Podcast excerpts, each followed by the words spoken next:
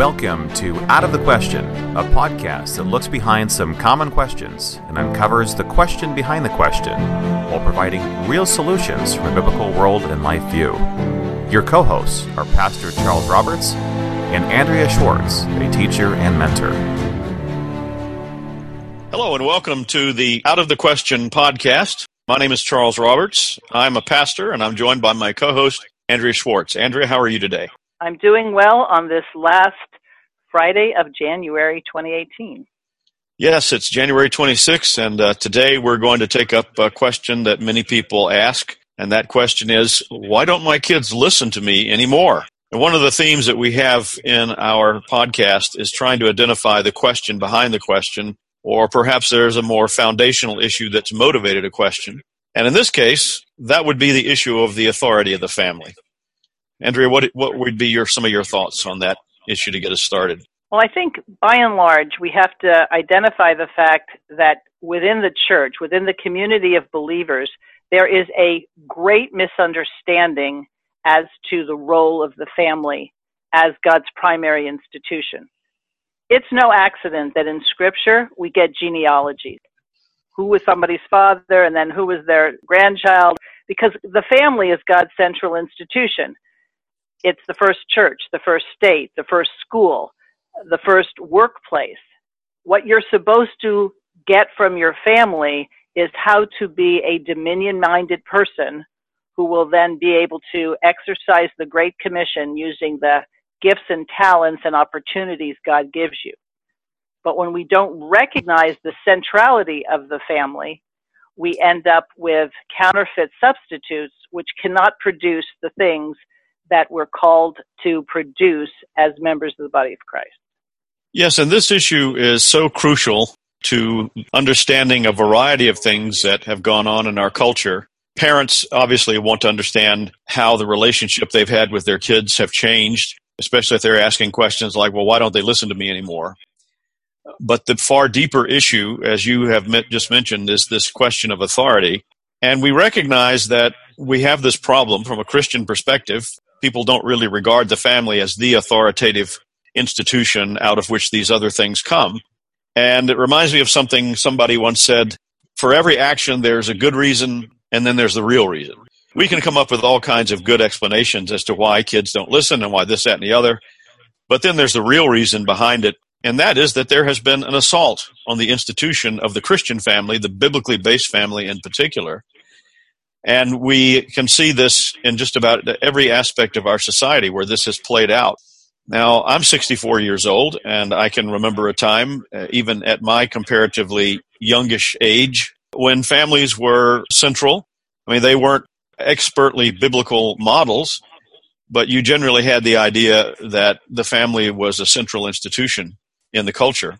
But all of that slowly has gone away in favor of other institutions taking the place of the authority of the family. Can you speak to that issue, Andrea, about why uh, this has taken place? What, what are some of your thoughts about how this has come about? It's important to know not only what we're supposed to believe or what we believe, but why why we believe it. If something is true, and we're going to say we take our authority in every area of life from Scripture, we have to understand what the scripture says and why it says it. I'm sure your family and my family had authority. We, we didn't want to cross our parents, we didn't want to cross our grandparents. And I can remember one time deciding that uh, I was going to run away from home. Now, I didn't run very far. I went to a friend's house, so it wasn't hard for them to find me. And I remember it was my uncle who came, picked me up, and had a long talk with me and basically said, You have to get things right with your dad. So my uncle was part of that process. Today, when we have children who get to the age what the society says is the age of maturity, and that's 18 for some things and 21 for other things, people have bought into the idea, and I've heard Christian parents say it, they're 18 now. My authority is over. Mm. Well, if you give it up, fact that God says you still have it really ends up being somewhat of a moot point because you're not exercising it. A good case in point is who do people fear in a healthy sense? They fear enough not to go and transgress. Well, people fear getting a ticket if they speed on the freeway. So that tells us who they fear. They fear what happens if they don't pay their taxes. They have all sorts of things where they'll show what's the highest priority. How many people, how many adults spend a lot of time concerned with are they dishonoring their parents? If they even think about it, the fact remains, what are you going to do about it? And when parents have said, why don't my children listen to me anymore? I like to ask the question, tell me when they did. yes. And on what basis did they do it? If your response to your children when you correct them is because I said so, then your children are going to have to say, okay, hmm, why do I have to listen? Well, they're taller and bigger than I am. They control the money in the family. My room is my room because they've said it's my room. So I guess when I no longer need to depend on them, their authority is over. I think that part of the challenge that we face in this, or maybe let me rephrase that, a good framework by which we can better understand the nature of the situation that we're in was provided by Dr. R.J. Rushdoony in some of his writings about the family, in which he, I think, keying off on some other uh, authors, identified three basic family types the atomistic, the domestic, and the trustee family. And we can see in each of these very unique qualities, but that the biblical model is in fact the trustee model. The atomistic family is considered the individualistic family, and please you feel free to correct me if I'm wrong about some of this, where everybody is conceived as seen as an individual, and the individual's basic motivation is to free themselves from family constraints as quickly as possible so they can pursue their individual lives. And the domestic family tries to get the best of both worlds and that tends to be the one that uh, I think in the nominally Christian world of the past 40, 50, 60 years, people have been familiar with. The trustee family is different from both in that it takes the biblical model of passing the idea of inheritance forward to other generations to perpetuate an understanding of kingdom building, that we are called to have a, a mission as a part of extending God's kingdom in this world. And that is our main motivation in doing this. So by identifying that first type, the atomistic family, you have described the best of the modern family. Because as we know, many people never enter into marriage. There are children born without the benefit of a committed father and mother to each other till death parts them. So a lot of people think they're doing pretty good if it's mom, dad, and the kids, and they have a meal together and they go to church together. But if you presuppose that at some point your family is supposed to go in all sorts of different directions because that's the way it is, there's nothing to build. A corporation makes plans for succession. Mm, when you yes. have, you know, the Ford Motor Company, okay, granted that was a 20th century thing, but we still have Ford Motor Company today, and somebody has taken over that. Of course, it looks different than when Henry Ford started it, but there was this idea that something was going to continue and it was worth continuing. Sadly, if you asked most children, and I would fall into this category as well, they can't name their great great grandfather. One of the things that is deemed unimportant is knowing your family heritage, your family lineage. Why? Well, that's the only place we can say that it's obvious that God's sovereignty was in place. None of us chose our parents, and our parents didn't choose us. So there must be a reason we were placed where we were placed. And if we don't have a biblical structure, we are sitting ducks for contrary perspectives that promise good things, but in no way deliver.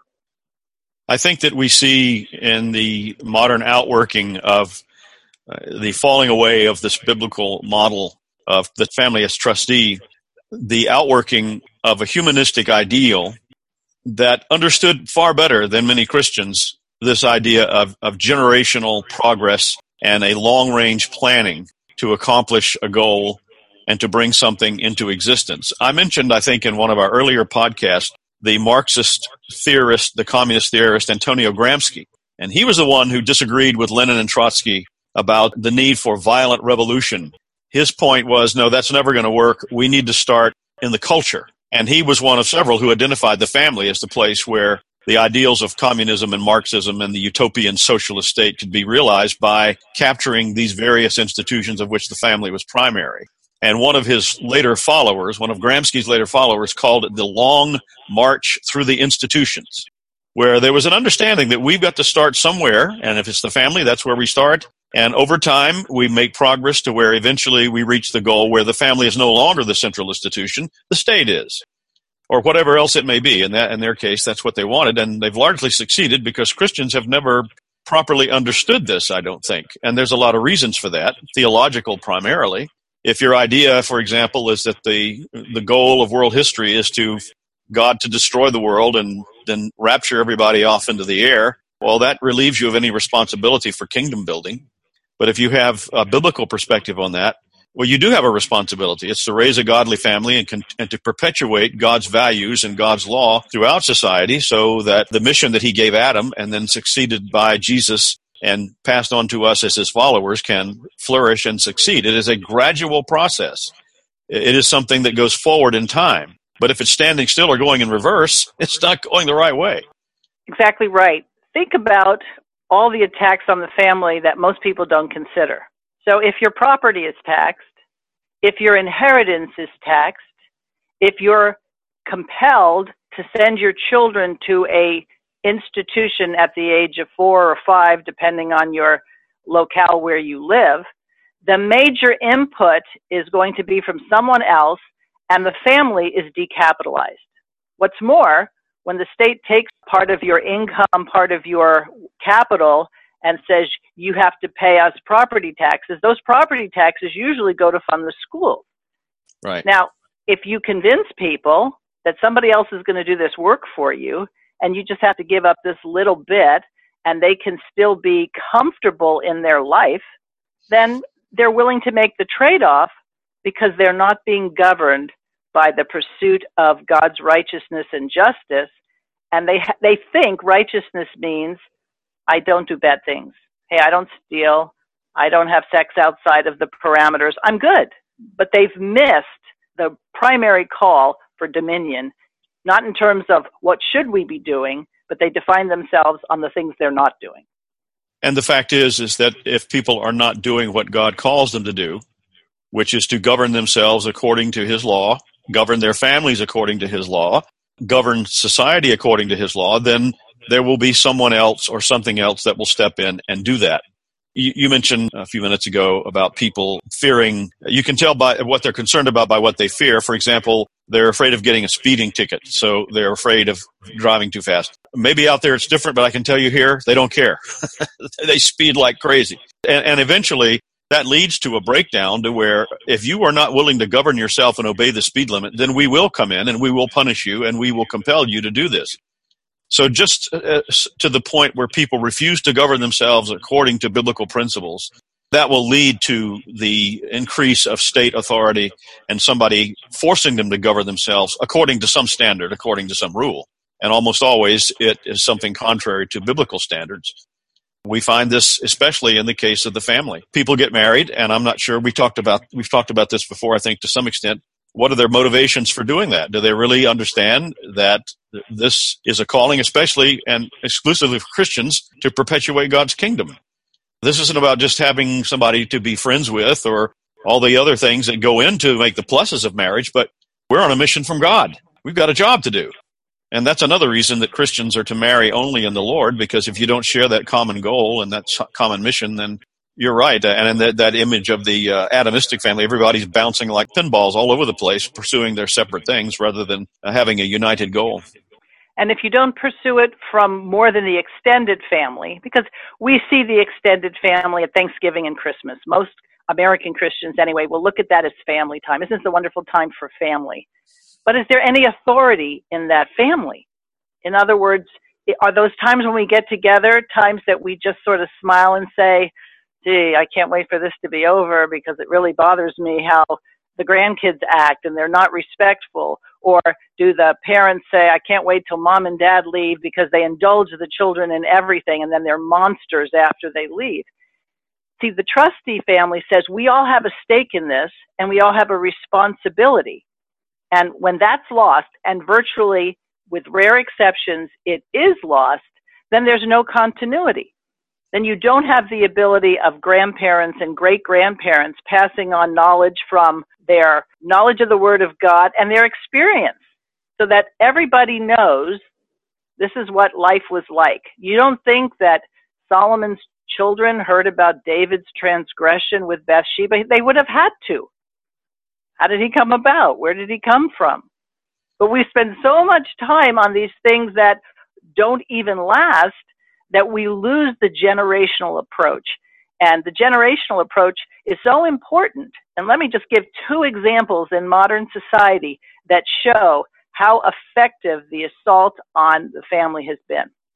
Recently, there's been a lot of press, there have been movies and books written about the deleterious effects of football on those who play it.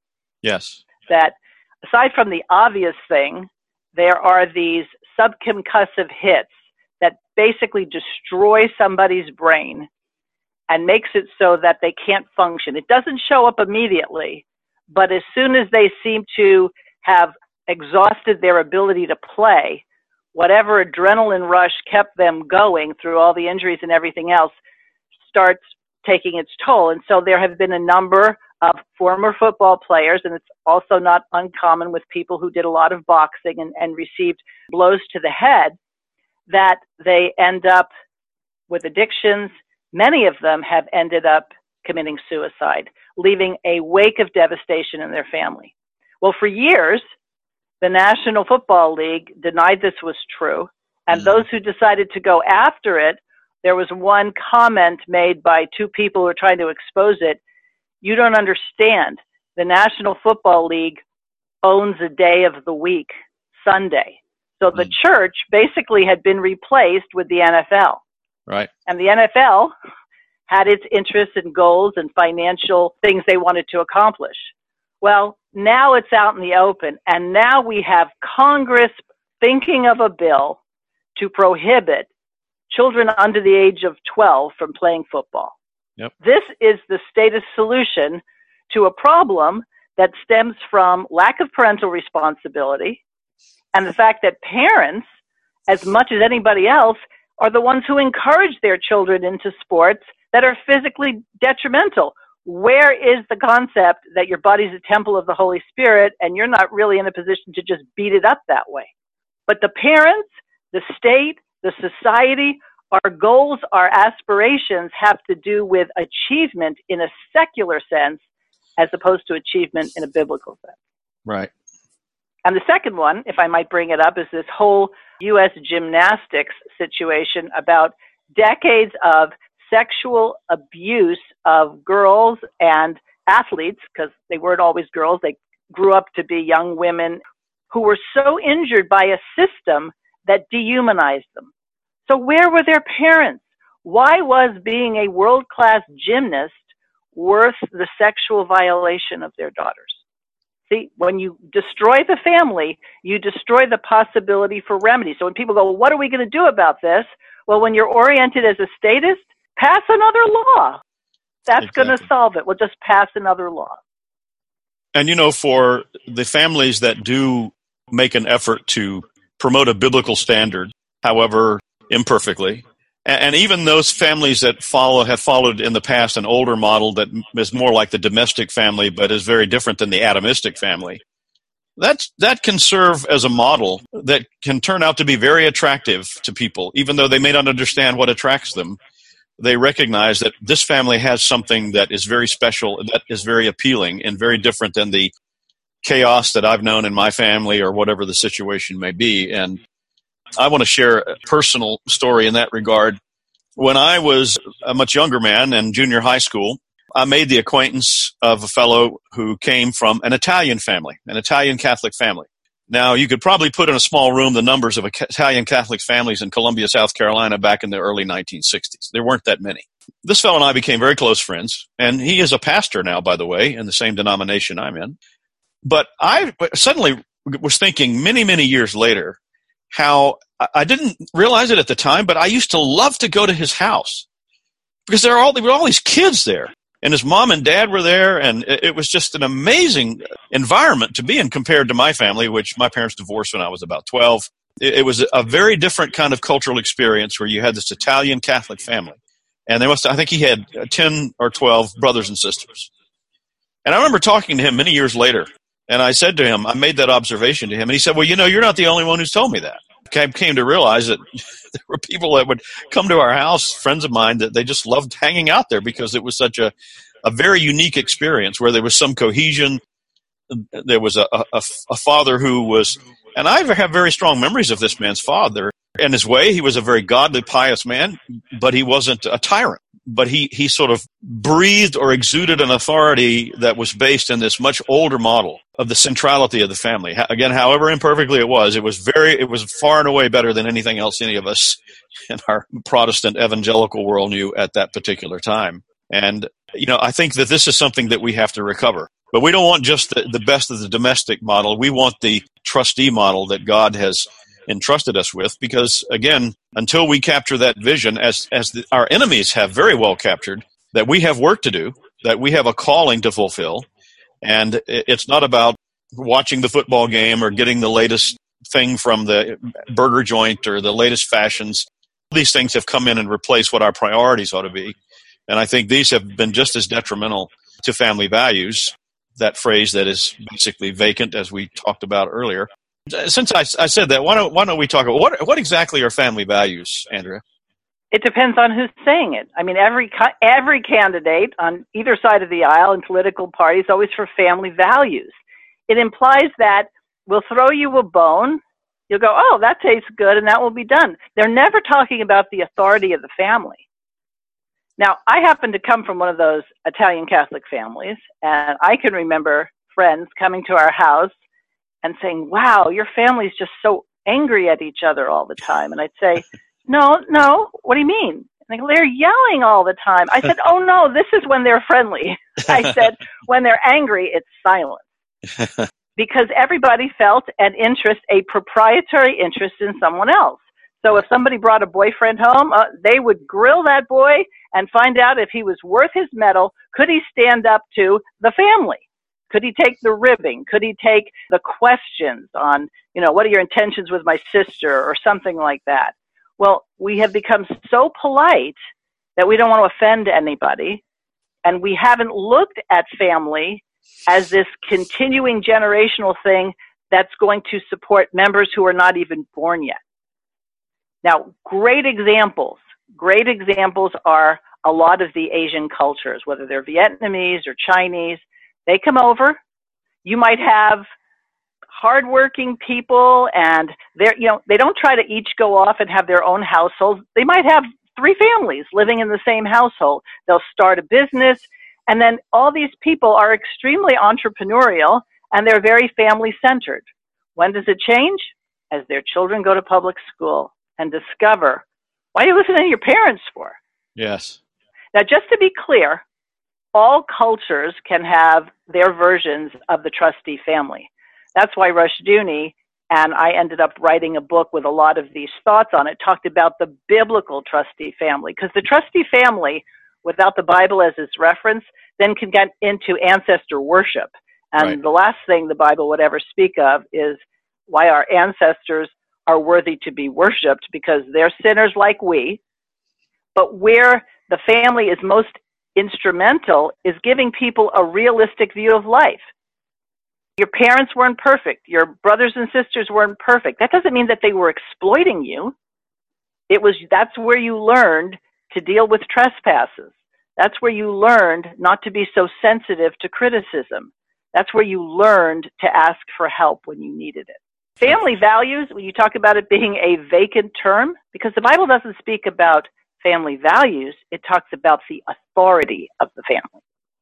And, that, and that's a part of the trusteeship of the family, the biblical family, in that how that authority is manifest. And I think that we, insofar as, as has ever existed in some cultural enclaves that were not, say, uh, ethnically identified Polish or Italian or what, or Greek or whatever it may be, you had this sort of devolving of that concept of trustee authority to you'll do this because I say so. There's no real understanding other than just raw power.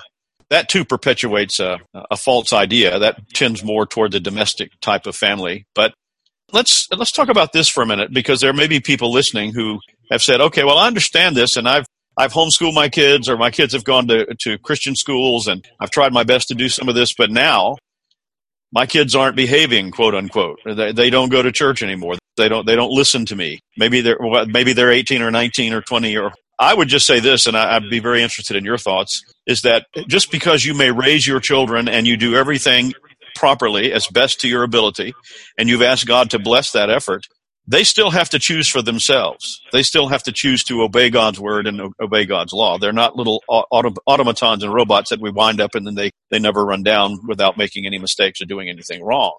But just at whatever point there may be a, a lack of success or failure, if you want to use that term, that doesn't negate the larger principle that this is what we're to be about doing. And as I think you pointed out in your book, the Lord is certainly going to bless a family that makes the effort to do this in the proper way than one that doesn't.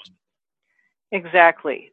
When we look at the individual choice, I'm not sure that's the best way to describe it.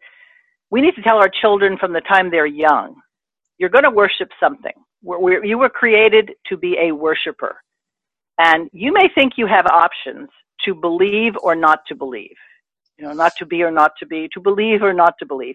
Well, you're always going to believe. You're going to believe in something. Mm-hmm. And the Bible is clear as day. If you obey God and you honor Him with every aspect of your being, then you will be susceptible to all His blessings. Matter of fact, you won't be able to outrun them, which is a lovely concept. I'm not mm-hmm. a fast runner, but you know what? It's a great concept. Secondly, if you fail to worship him because he's the creator and the designer, you will experience the penalties. Now, the fact that you've been deluded into thinking, and you drank the Kool Aid, as they say, into thinking that being independent and autonomous is great, you're going to discover that if you've lived for yourself and then you now need help, all that will be left for you is an impersonal state who will either decide you're not worth keeping alive, so you're on the hit list. The, the medical, there's no good reason to put funds in this direction. Mm. So, as women have decided that they don't want to have children early and they don't want to have a lot of them because you see, that just binds them and chains them. What's going to happen to those women who never married, never had children, and now, when they're older, who's going to help them? Well, they're counting on a state that will take it from my children. So I don't even know why they think it's so bad that Christians have a lot of children. You, might say, well, okay, we, there's more people to steal from, right? Because we're certainly not producing them. But to give you a biblical orientation on what a trustee family looks like, and I like to use this example a lot. For those who know biblical history, they know that Jacob had 12 sons, and he had 12 sons with four women, and they didn't exactly, the women didn't always get along, and there was competition among the children. Okay, which is a good reason, one man, one woman, which is exactly what God had said. There was a favorite among those 12, and the rest of the brothers didn't like the fact that Joseph was a favorite, and so they first purposed to kill him and then they had a conscience attack and said, okay, we can't kill him. And so they sold him into slavery. And then they lied to their father. So these were guys who were more than willing to lie to their father. Years later, when they're hungry and they go to Egypt, little do they know that Joseph's the one they're going to ask to give them food. Mm-hmm. And once Joseph recognizes who they are, which was rather quickly, he makes a demand and he says, do you have any other brothers? They go, oh yeah, we have another brother. He's with our father. And he goes, okay, bring him back. Now, obviously, this was Joseph's brother from, they both had the same mother. Well, these other brothers had a real problem. What are we going to do? And one of them was kept in prison, or at least detained, until they came back with Benjamin. When they go back and they say, Dad, we got to take Benjamin, Dad says no. Now, this is the man they were more than willing to lie to years before and they listened to him. Why did they listen to him? Why don't they just say, This old man is nuts, lock him in a closet, and go take Benjamin? Because he still had authority with grown men, his children. As a matter of fact, one of the children says, If we don't bring Benjamin back, I'm going to sacrifice or force forfeit my own son. Not that that would have made Jacob feel better, particularly, but we were talking about grown men with children. So mm-hmm. obviously, they still were honoring their father. And then they persuaded their father because we need to eat. And then Benjamin went back. But to me, that's a great illustration of parental authority. And he, by all means, was the patriarch of the family. They just didn't dismiss him as somebody old. Another case is the case of Naboth, who had a vineyard, and the king wanted his stuff. And Naboth, I don't, we don't even know if Naboth could have used the money wanted to. He just knew that this vineyard was in trust for his family, and he wasn't at liberty to give it up. And again, because there was a consensus, Ahab and Jezebel had to construct fake news about Naboth and basically have him killed. They didn't just take it because the society recognized the authority and the ownership of property and the family and the family's role in it. And so we so lost that. Most people would say, oh, yeah, they should have just disregarded Jacob. He should have sold it and made some money for Naboth. Well, to go back to something that I had said earlier about this issue of choice, what I meant was, uh, and you helped bring this out, and we'll stay with the example of Joseph and his brothers. I mean, his his brothers were taught that it was wrong to lie to your father, but they had to make a choice at that particular point what they were going to tell their father about Joseph's fate. That's a very different scenario than what we typically find today, where people say, "Well, I'm just going to let my children decide whether lying or X or Y or Z is right or wrong." That's what I'm talking about, and a pastor you and I both know, he preached a sermon some years ago called How to Send Your Children to Hell. And that was exactly the point that he made in that sermon is, well, I'm just going to, uh, uh, we don't, we don't really try to teach our children any religious perspectives. We'll let them make up their mind when, when they get of age. That, that'll be something they can decide for themselves. And whether you're talking about the literal hell that awaits people who deny God, or you're talking about the hell that comes out of just a life that is not grounded in biblical principles, that's exactly what you're doing you're consigning them to a life of confusion, of chaos, and misery. It may not show up all at once, but sooner or later, as Paul so well describes in Romans 1, people wind up living these bizarre, twisted lives that ultimately lead to meaninglessness and hopelessness. I know that one of my favorite proverbs is Proverbs chapter 8, and Rushdoony often quoted this psalm where wisdom personified is speaking, and she says, All those who hate me are in love with death. And this too is a part of the, the work of the trustee family is to communicate godly wisdom on all areas of life about how to live, how to function in God's creation and world. And if you're in rebellion against that kind of wisdom, against that kind of understanding about what it means to be a man or a woman, a husband or father, a child, then ultimately you're in love with death. And what do we see all around us today in our culture? A culture that is awash in death, glorifying destruction and violence like it would have been unimaginable to previous generations and people actively killing themselves with drugs and addictions. So obviously they're not happy. The culture doesn't make them happy. You know, you bring up Rushdoony, and we're both Rushdoony fans. He has a book, a really accessible book called Law and Liberty. Mm-hmm. And in it, he talks, there's a chapter called The Absurdity of Parenting Today. It is so absurd to live under a humanistic model, which says you birth the babies, you clothe them and feed them, and you might do that well past the high school years. You pay for their college, and you're sending them to a place where it's going to tell them that they have no responsibilities to God or you. So when they're old, they're free. I need to be on my own. It's time I get some me time. Where does the Bible ever talk about me time? Matter of fact, me time would be the probably the greatest manifestation of sin. We're supposed to be about serving others, not me time. And so, how many parents will even say today, and he brings that up in his chapter, there's no way I want to live with my children when I'm older. They don't listen to me, they don't care about me. Well, if you didn't instill in them their responsibility, if you don't have multi generational living situations where maybe not in the same household but close by, that the decisions you make for your children, where they'll be educated, the activities they'll be part of. These are not just private decisions. These are family decisions if we really care about the future. Otherwise, what we're doing is we're saying, well, this doesn't work, we can always go something else. And so there's that bumper sticker. I don't see it as much as I used to that said, I'm spending my children's inheritance. I'm, I'm glad you I'm glad you brought that up because I had thought this earlier. How culturally these anti-biblical things are manifest, and that's a good example. Let me mention two others real quickly. Another bumper sticker that says, "If I'd have known my grandkids were this much fun, I'd have had them first. you know, that's kind of humorous, but what does it say about their attitude toward the children? Another thing I heard uh, someone say one time is that your friends are God's way of apologizing to you for your relatives. Well, that's that's funny, but again, it, it, raises the question of why would anybody get a humor out of something like this if there weren't some level of truth to it, and how did we get to the point?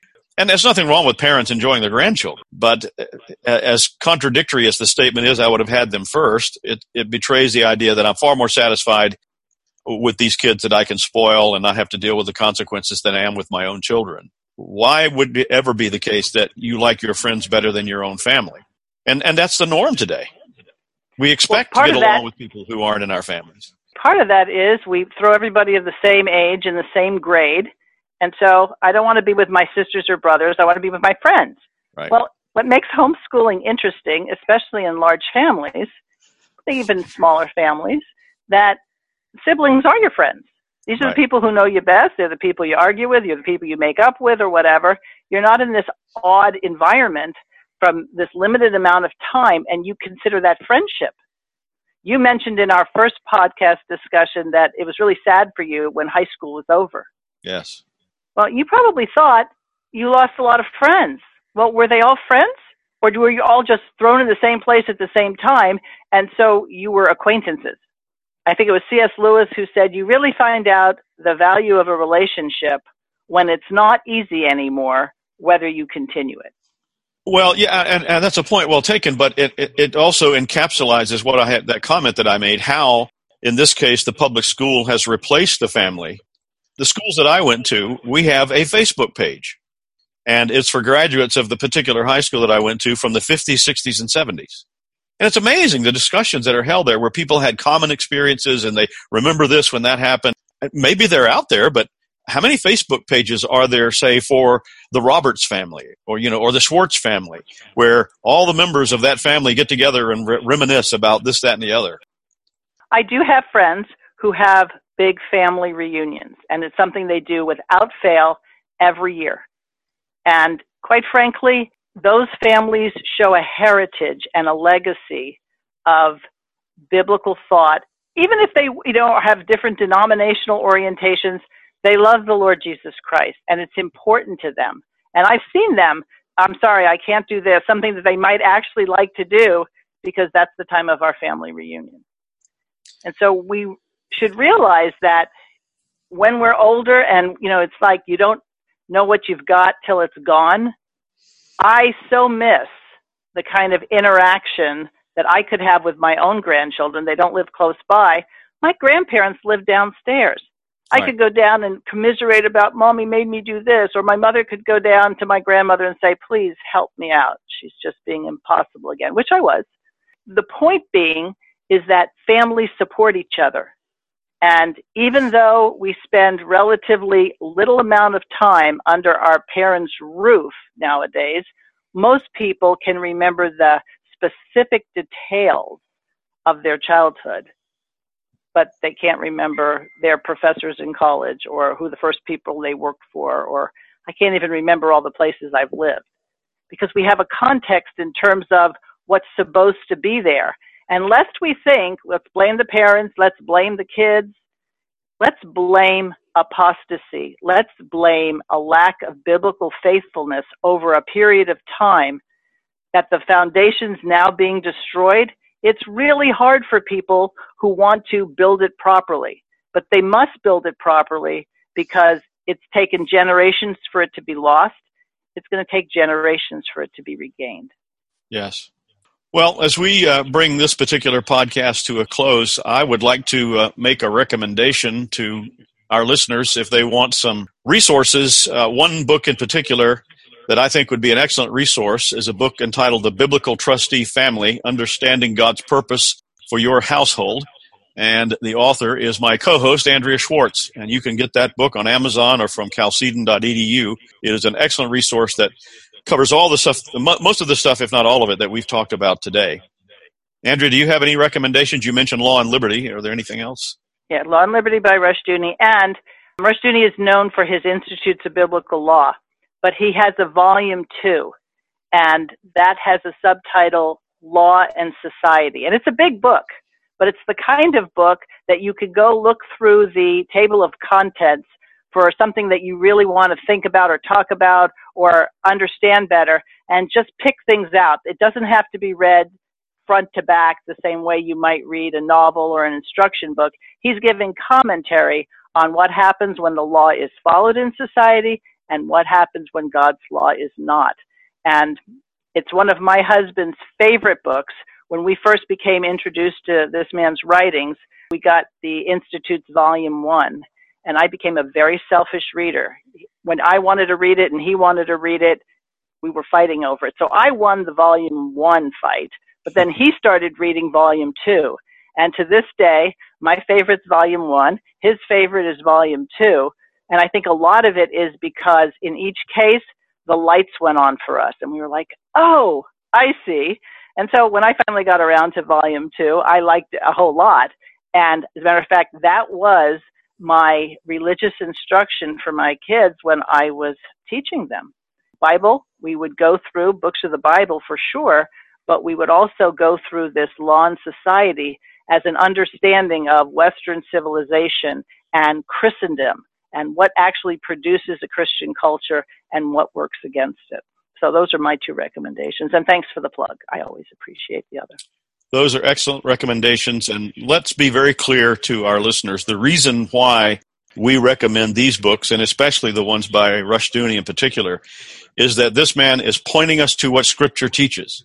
You know, this isn't just a rehash of Carl Rogers or Sigmund Freud about the family or whatever the modern secular uh, that's form that's been baptized in some Christian circles.